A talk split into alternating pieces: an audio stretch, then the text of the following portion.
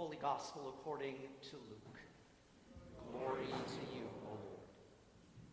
And Mary said, My soul magnifies the Lord, and my spirit rejoices in God my Savior, who has looked with favor on me, a lowly servant. Surely from now on, all generations will call me blessed.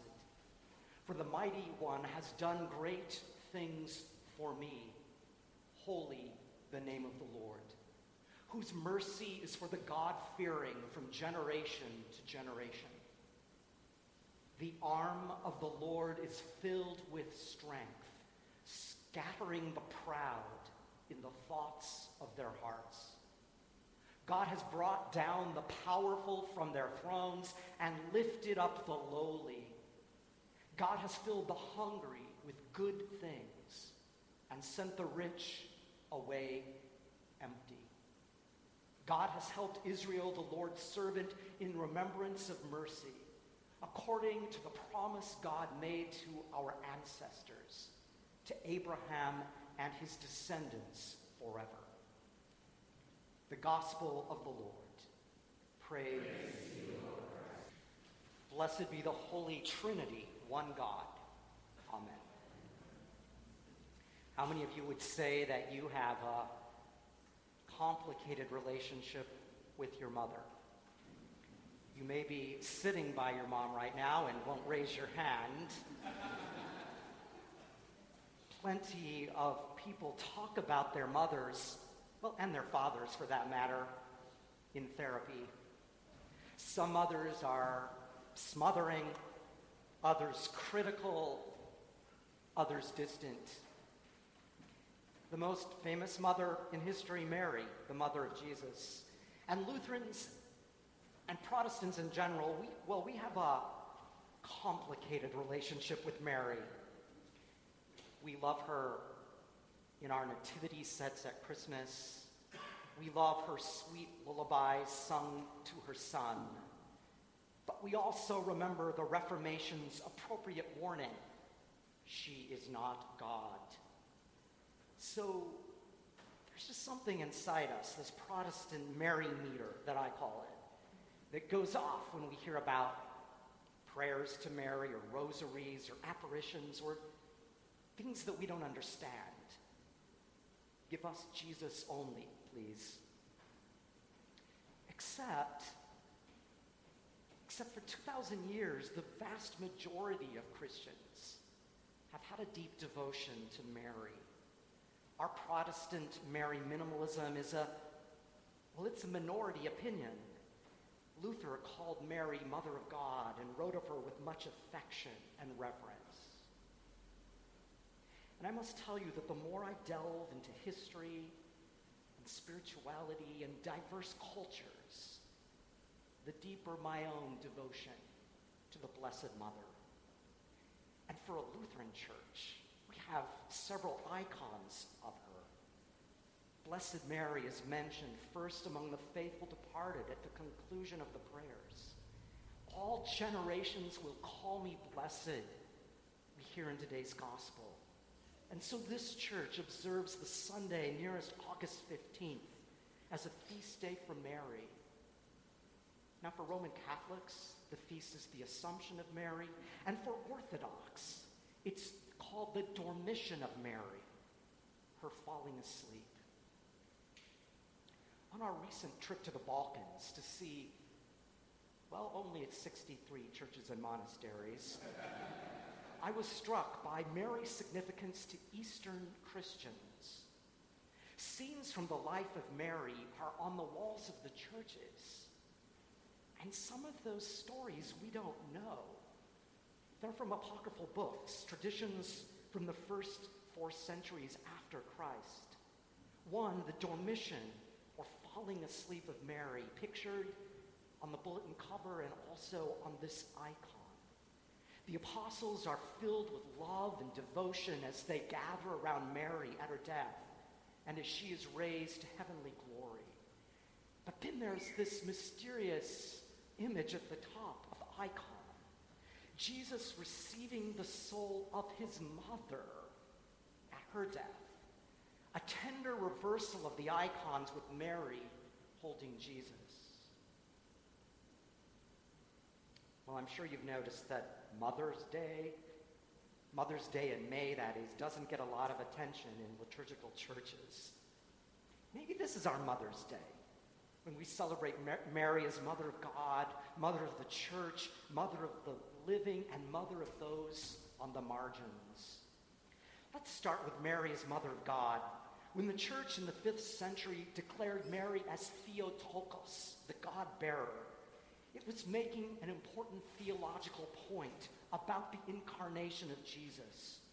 So early Christian antiphons speak of Mary's womb as the shrine, the shrine that holds the Lord of heaven and earth.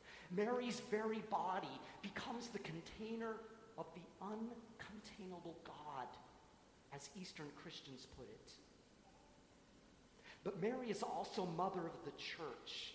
We sing of her as the first disciple, the one who says yes to God's yes, the one who opens her life to mystery, who opens her life to the unknown, who opens her life to be a vessel of her people's hopes and dreams.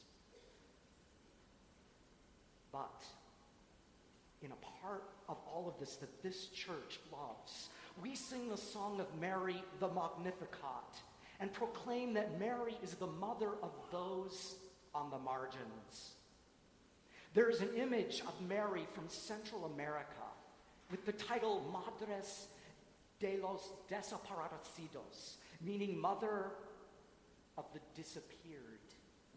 Mary is shown with dark skin and represents mothers have mothers of those who have been kidnapped and killed.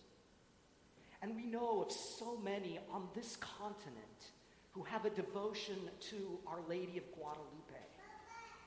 We remember the words of the Magnificat You have cast down the mighty from their thrones.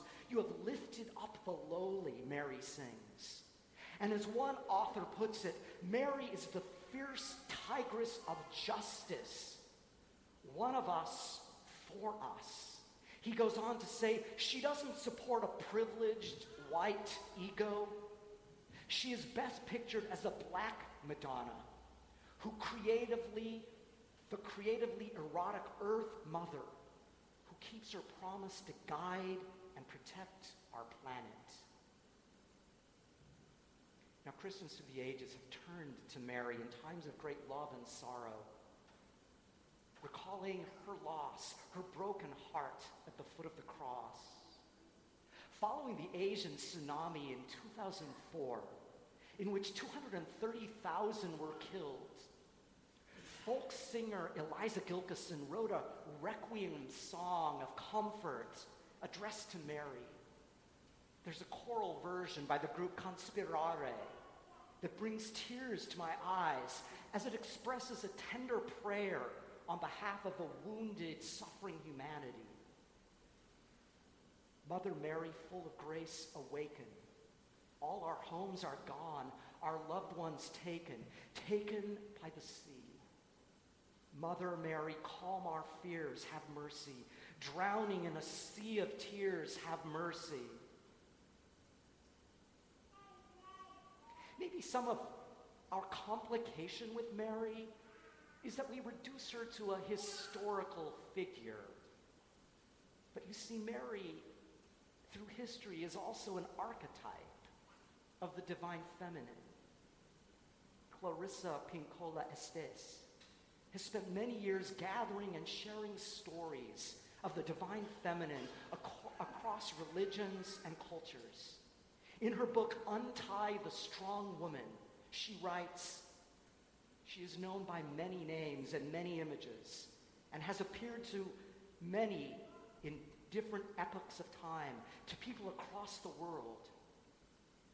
She wears a thousand names, thousands of skin tones, thousands of costumes to represent her being patroness of deserts, mountains, stars, streams, oceans.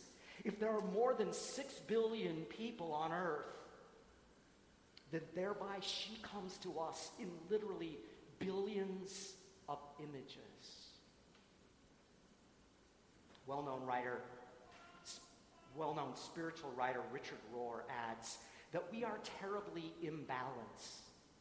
And we are witnessing an immense longing for relational, mutually empowering feminine qualities at every level of society, from our politics to our economics, in our psyche, our cultures, our patterns of leadership, our theology, all of which have become too warlike, competitive, individualistic. The great mother, in all its guises, is a gift sorely needed. But what does Mary have to do with my life, you ask?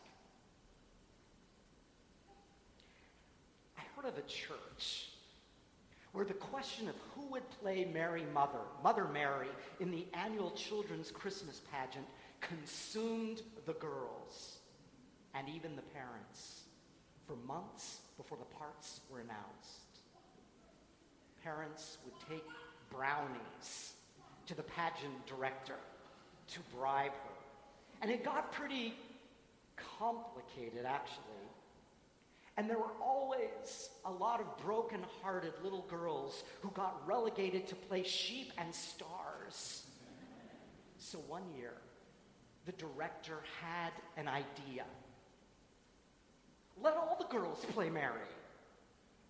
They were all beside themselves with joy. When those parts were announced, they jumped up and down. When the pageant came, down the aisle walked 16 Marys clutching little baby Jesus dolls, to the great bafflement of an awkward Joseph standing at the front of the church. Mary is mother of all the living. Yet through baptism, God calls all of us to be mothers as well.